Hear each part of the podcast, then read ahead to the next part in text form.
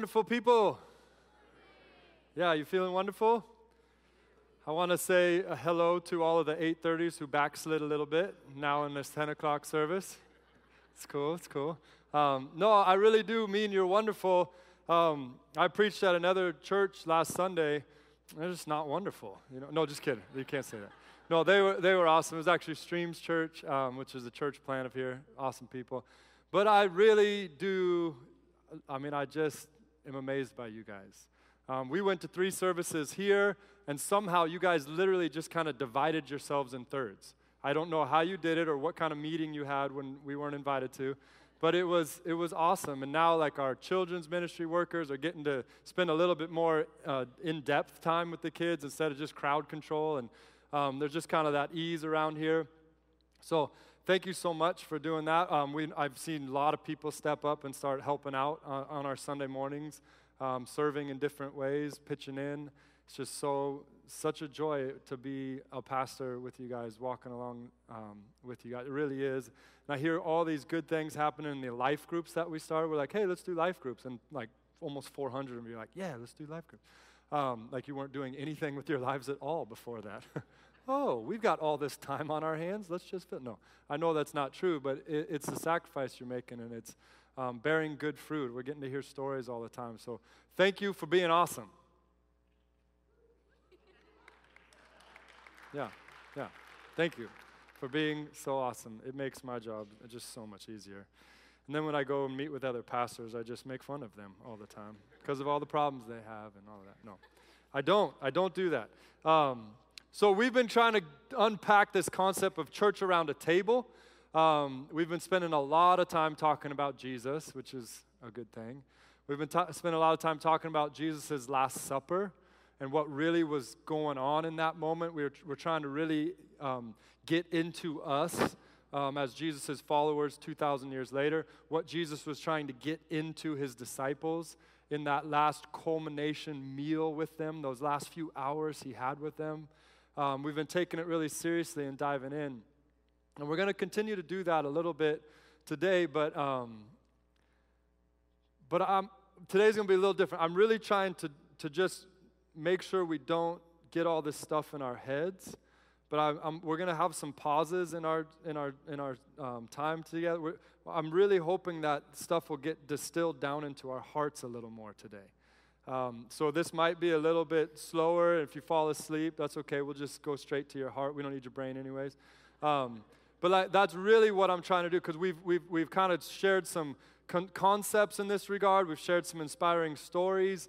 Um, but I, I, really want to, uh, what I've been praying is that God would help you understand how this applies to you in your daily routine. Um, there's the phrase, what would Jesus do, which is a good phrase, but one of my friends, I love that he says it's totally insufficient um, and actually a really heavy burden if we just leave the question like that. He says the true question is, what would Jesus do if he were me and he lived in the context that I live in today? And I just think that's a, it's a, it's a little longer kind of thought process, but, it, but it's, it's more valid because you are you and you are facing the things you face with, and you have the job you have, and the calendar you have. And, and so I, I, want, I want us to figure out what it could mean for you. And basically, at the end of this thing, I'm going to pray that Jesus would just show us what the next step is, because we're following him.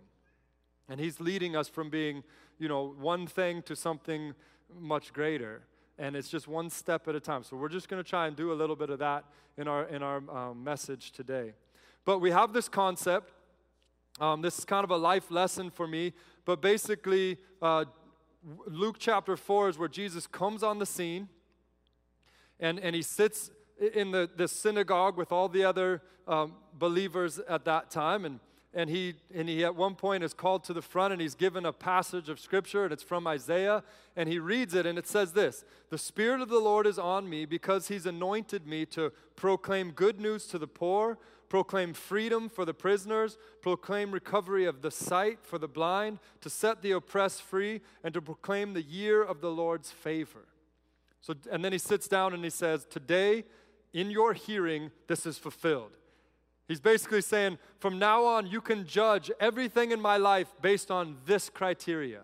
This is what the Spirit of the Lord is upon me to do proclaim good news to the poor, set the oppressed free, to heal people, to help people, and to let them know how much God loves them, that His favor rests on them.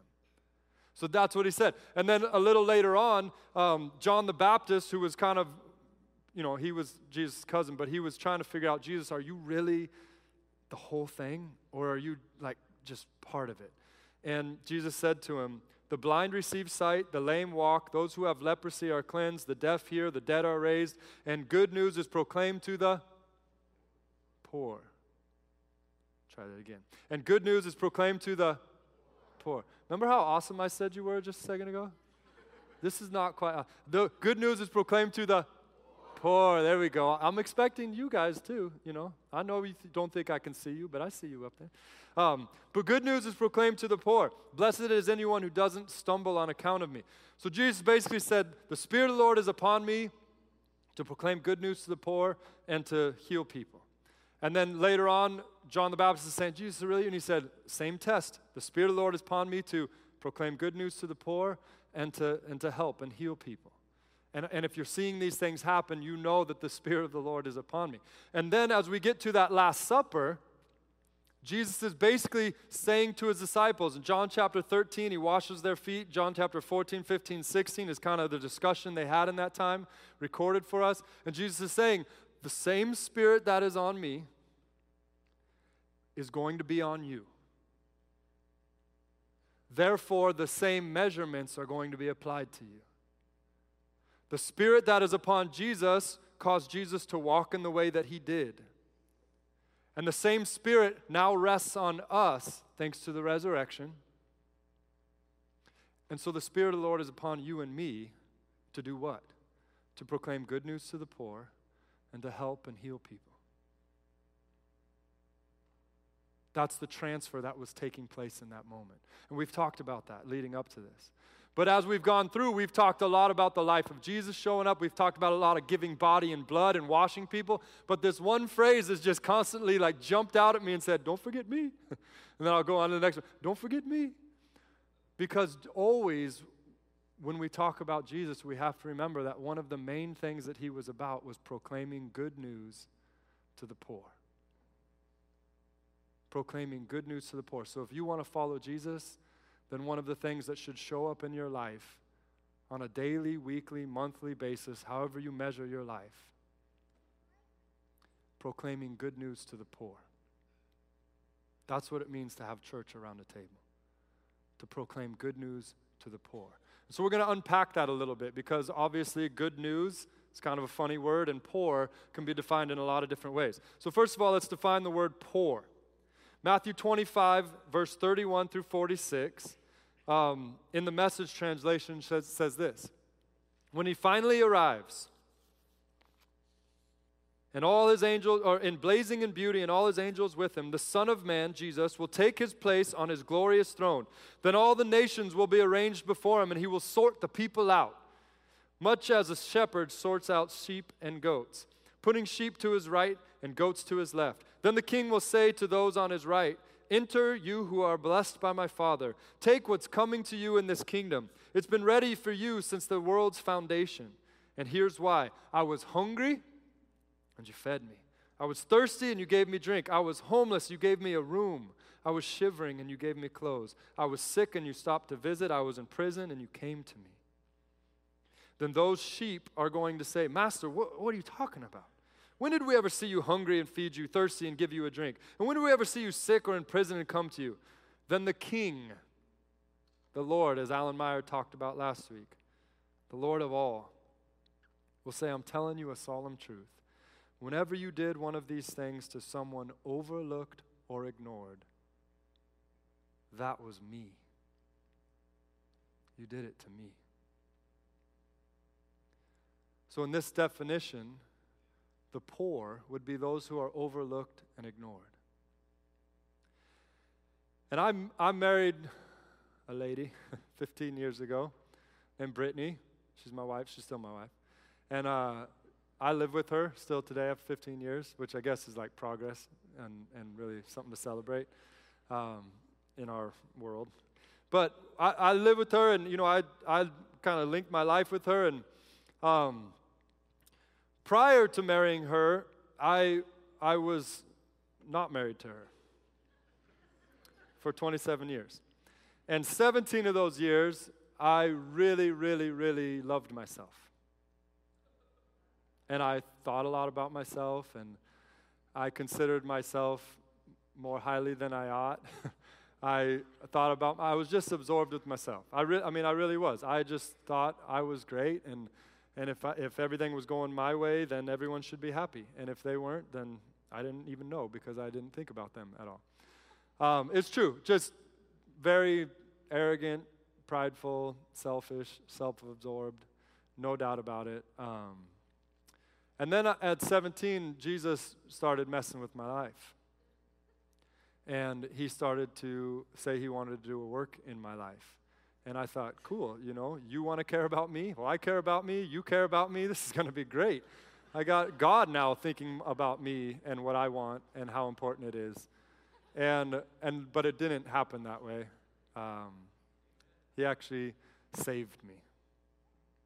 When I talk about the salvation that Jesus brought into my life, yes, it's true. He saved me f- forevermore.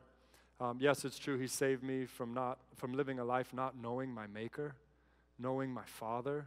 He saved me from so many things that I didn't know about. But in that moment, He saved me from my selfishness and pride. And, and He started to all of a sudden make me care about other people. And it was a radical thing for me. And I really did. I started to care more about other people and the stuff they were going through than even the stuff I was going through. And I don't get it right all the time, but that really was important because then I got married.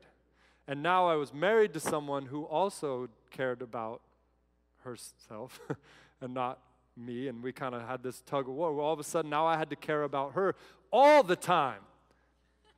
She had feelings about everything all the time. I didn't have much space in my life for all of her feelings about what she was going through because I had all my feelings about what I was going through. So that was a big trip, and, and, and in some ways, I would say she saved me. Again, God was like, okay, David, it's not working. Just me and you. I'm going to bring Brittany because you're going to need it. And Brittany is strong and powerful, and she won't put up with crap. So um, I remember her just sticking up to it and me having to adjust, and it's been an awesome thing. But all of that is to say, that Brittany is someone who cares for the overlooked and ignored. She has taught me this in such amazing ways. And it's funny because sometimes it comes out where she doesn't really care that much for people who aren't overlooked and ignored.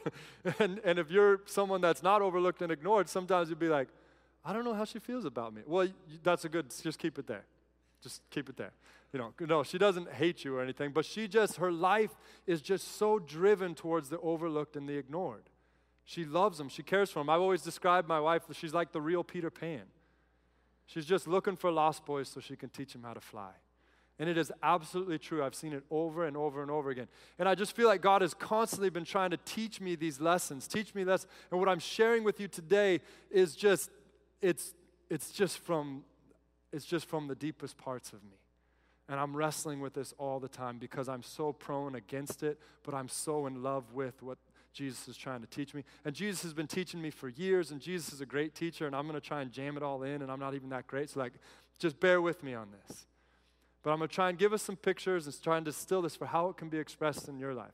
But I married Brittany, and um, we ended up building this house together.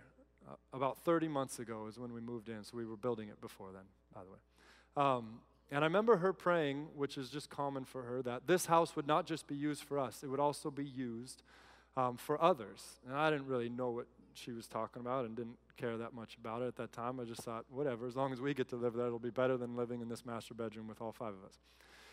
Um, but now, just, just last week, I woke up to lots of barking dogs because we have a lot of them. Um, and I was thinking about our situation and I was and I remembered her prayer because right now we live in this house with um, our three daughters, which is a lot of her fault, some of my fault, but a lot of her fault. Um, so there's there's all of us living in the house now. We also live with two foster boys, which was a dream and a prayer of hers all her life. um, and it became one for me too. And then, and then we also live with her mom, and uh, her mom's cool, so there's no problem there. And then we also live with her sister, and she has a husband, and they have five kids. And, okay, you know, and, uh, and then they have two dogs, the mom has two dogs, and we have two dogs, which is not that abnormal, but that's six dogs when you bring them all together. And then for some reason, and the, this guy is, is he's, a, he's working with the kids upstairs. So you, I could understand if you don't feel comfortable with this. But this, this kid, he's 19 years old. He lived in California. And he, for some reason, wanted to move in with us. I've been looking, he's been with us for a few months now. I'm trying to find something wrong with his brain. But he did. He wanted to move in with us. So now he lives in this little like garage side room thing at the kibbutz that we call home, and uh, and he's he's loving it, and he's he's loving it. And we have a chicken. We used to have eight, but we have coyotes that come around sometimes, so we're down to one. It's not it's not funny. Um, and then and then all of that is to say that we also we had a goat at one point because just to describe my wife even more somewhere in Phoenix, there was a goat that was born to a, a, mama goat, and the mama goat rejected the baby goat, which is sad, right? And the person who, who, was, who was there to witness that, for some reason her mind thought, I should call Brittany. I still have no idea how that happened, but all I know is, is this goat was overlooked and ignored, literally, and this person said, I'm gonna call Brittany. And I came home one time And there's a little baby pygmy goat. And for the next two weeks, every two hours, the goat needed to be fed. So, all through the night, here you go, baby goat. so, God is just laughing at how self centered, self absorbed, and prideful I am. And here I am, years later, in the, at 3 a.m., just feeding a, a baby goat a bottle inside my house.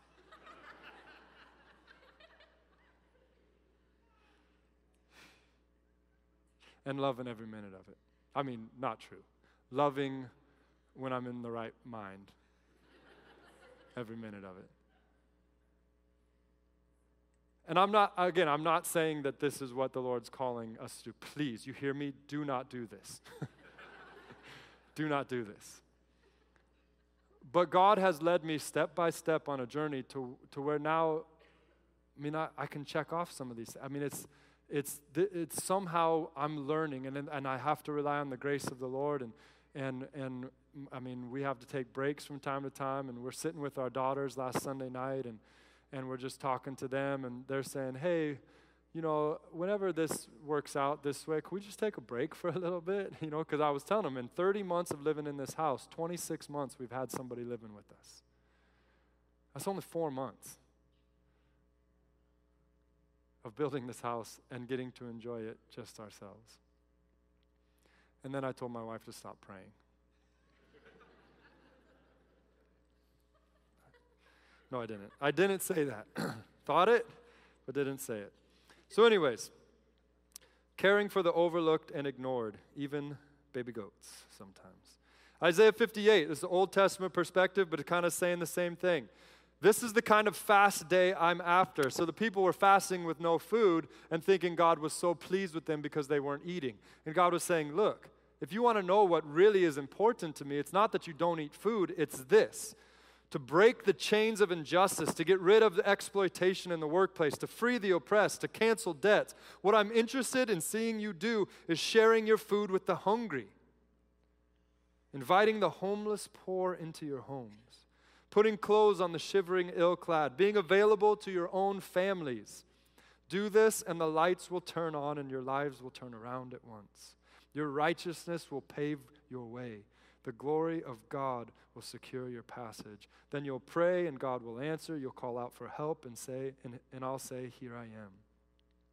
So in this passage, care for the poor is care for the exploited, the oppressed, the hungry, the homeless, the cold, the in debt, and also those maybe in your own household that are overlooked and ignored or neglected, whether you're willing to admit it or not. And so, what I want to do right now is I'm, we're just going to be quiet for about 40 seconds. And I just want to see if God might be able to bring to mind someone in your life that could be described as overlooked, neglected, or any of these other things. And for you to take a mental note of what God might be speaking to you. Maybe someone's already come to mind. That's fine. Just begin to pray for that person and to begin to ask God, what? What can I do?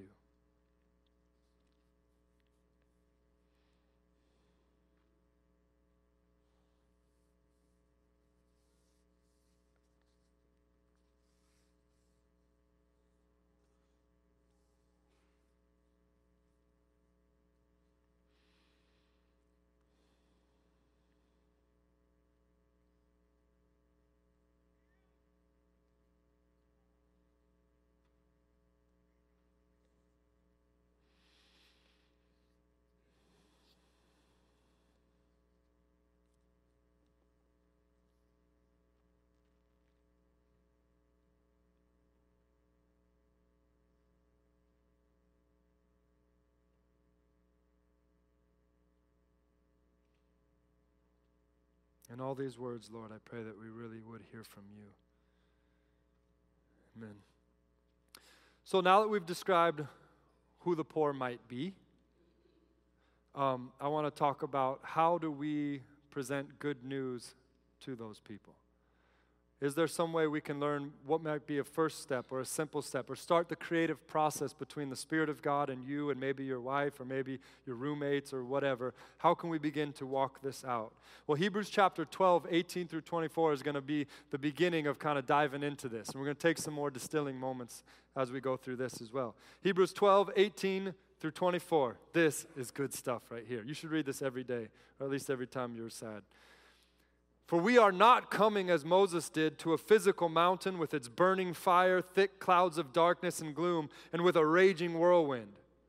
We are not those who are being warned by the jarring blast of trumpet and the thundering voice, the fearful voice that they beg to be silenced. So, this is the writer of Hebrews in the New Testament, hearkening back to the library of Scripture where we learn that Moses was out of this mountain called Sinai one time, and God came near to the people the people of Israel. And he came as this big fiery cloud that sat on the mountain. And he spoke in this powerful, thunderous voice out of the cloud and spoke to the people.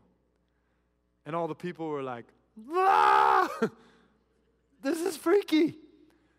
And God was saying, Come up to me, come up here. And the people were like, No.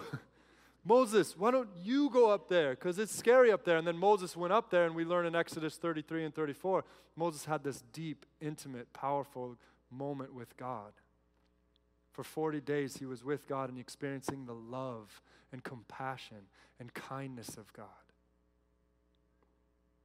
in the midst of all of the power and wonder that was taking place. So he's saying, we're not this, where we need to be afraid and all of this type of stuff. What we have come to is this. We've already come near to God in a totally different realm, the Zion realm, for we have entered the city of the living God, which is the New Jerusalem in heaven. We have joined the festal gathering of myriads of angels in their joyous celebration. This is what heaven's like. God is not super concerned about the election cycle that's happening. Heaven is not going, oh, yeah, yeah, yeah. I mean, I know we are. But right now in heaven,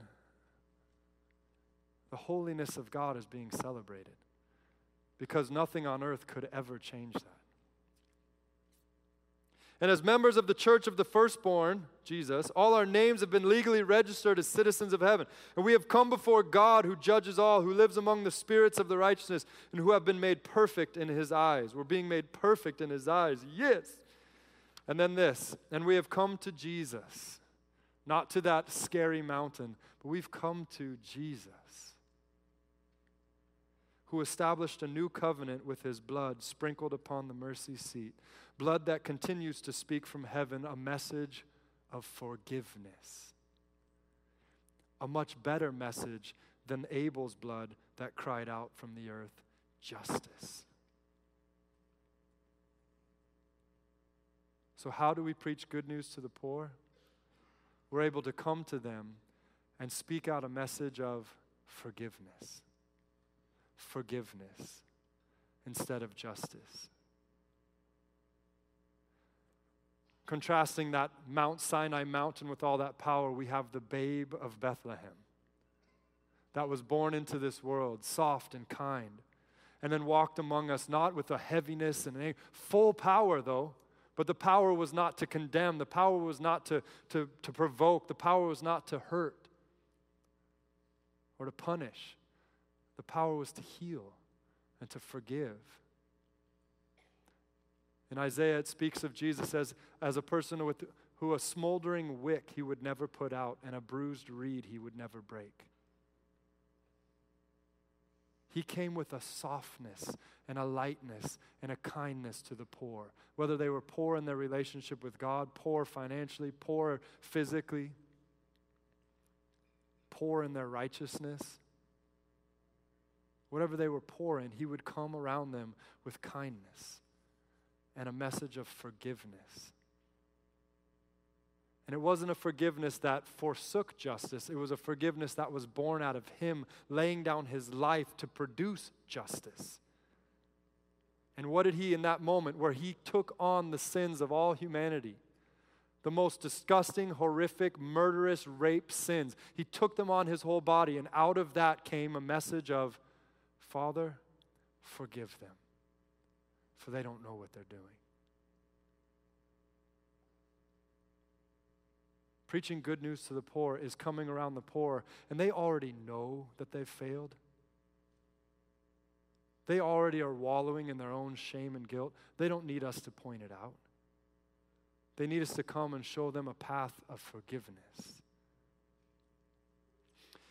And in uh, there's these two books that have just really taught me a lot along these lines. One is called Tattoos on the Heart, which is cool. But it's a Jesuit priest, and if you want to check it out later, the story is amazing. The writing is beautiful. But in it, he sums up what he's talking about, and he says, Here is what we seek a compassion that can stand in awe at what the poor have to carry rather than stand in judgment at how they carry it. And I would just add one little phrase, and then we should lend our own shoulder to carry the burden for a while. Because as we go to approach the poor, which we know Jesus wants us to do, the Spirit of God is upon us to that end. We approach the poor. We shouldn't look at the poor and see them in their sinfulness, see them in their poverty, see the bad decisions they made, the way that they're carrying themselves, the way that they're speaking out against. We have to come to them and not judge them. God's the judge. But we come to them and we provide forgiveness. We come to them and we stand with them in their poverty. And instead of saying, wow, look at all that heaviness all over you and you're not carrying it right, you should carry it like we just say, hey, you want me to put a little that on my shoulder for a little while? And let's walk together. This is what it means to preach good news to the poor.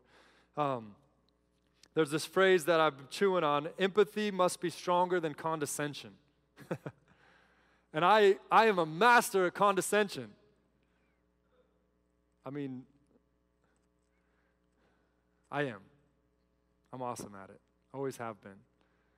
And uh, I have to fight it all the time. I'm so good at it now when someone's like, hey man, I just, I'm like, I know I'm being condescending. I'm sorry. Let me work on that. I, I can just see it. Anytime someone says there's something, eh, they don't even have to know what it is. I can tell them, they're like, oh, yeah, I guess that's what it was. You're right. And it's something the Lord is constantly having to work on in my life. It's something that I basically have a limp that I've had to learn how to limp with and make sure I don't live into that. And the opposite of condescension is empathy. And empathy is foreign to me. Empathy, in the sense of being able to put yourself in another person's shoes to feel what they feel from their point of view. Just last night, one of my kids was having a real pathetic moment. And I was just like, I don't want to feel what you're feeling because you're crying and moaning and groaning and whining. I want you to feel what I'm feeling. but that wasn't true because I was actually starting to get stressed because I was like, I got to preach tomorrow and I got to get my message together, and you're over here moaning and groaning. And I just felt like the Lord was saying, Go there. I was like, Ah! And I did a horrible job of it, but I tried. I just sat on the bed and said, All right, tell me what's going on. You don't care. It's like,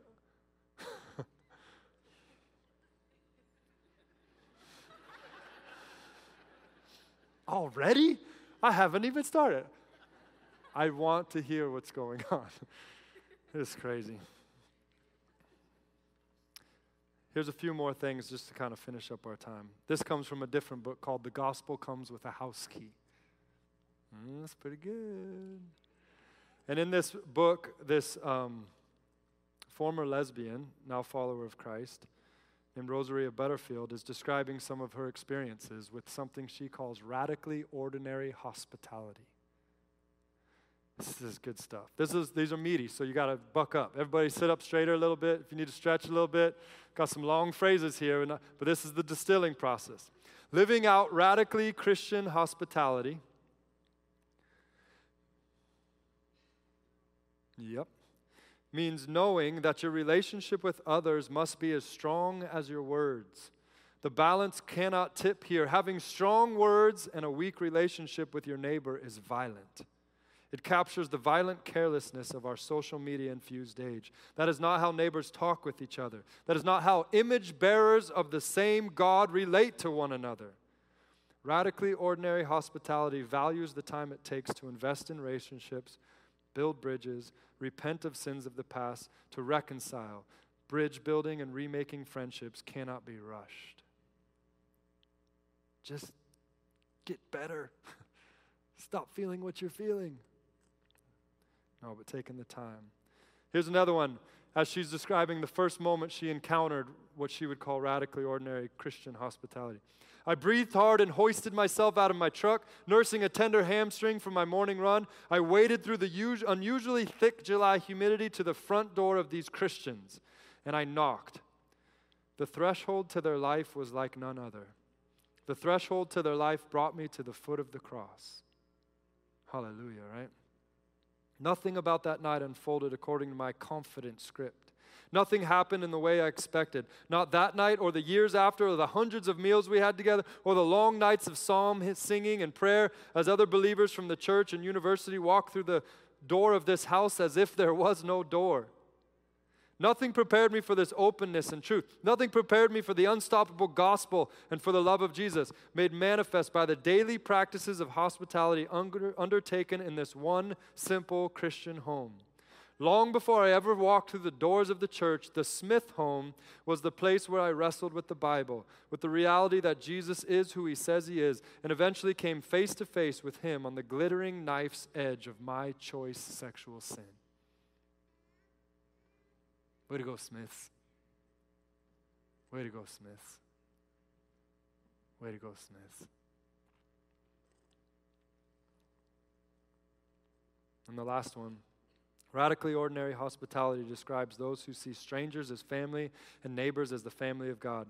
They recoil at reducing a person to a category or label. They see God's image reflected in the eyes of every human being on earth. They know that all that they are like meth addicts and sex trade workers.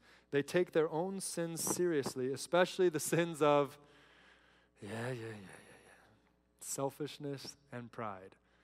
There are other sins. Why did she have to say those ones? They take God's holiness and goodness seriously. They use the Bible as a lifeline with no exceptions. They practice radically ordinary hospitality.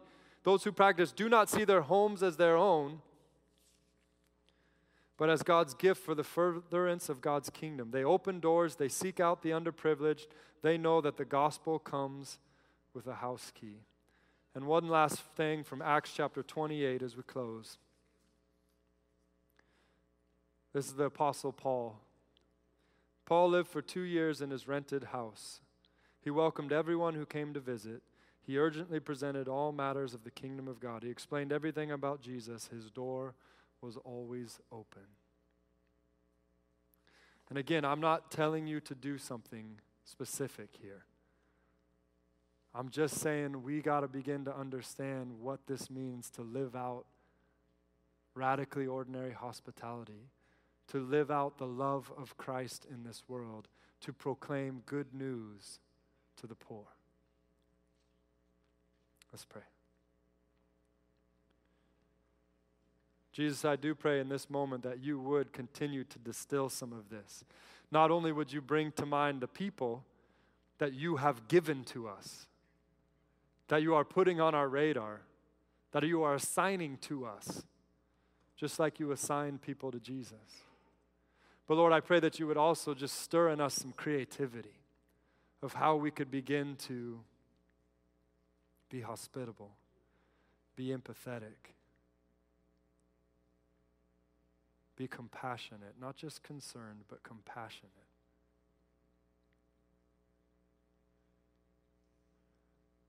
And you'd help us know that it's going to take time.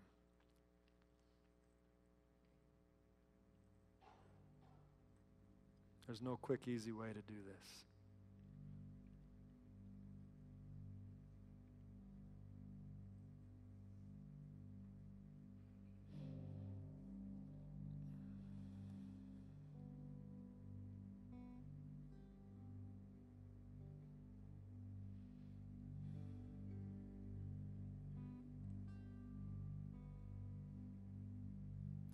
I wrote this during the music time first service. Just want to share it in case it applies to some of you. Because not only are we called to do this, but the beauty of this is Jesus has done this for us. He left glory to come and enter into our pathetic state.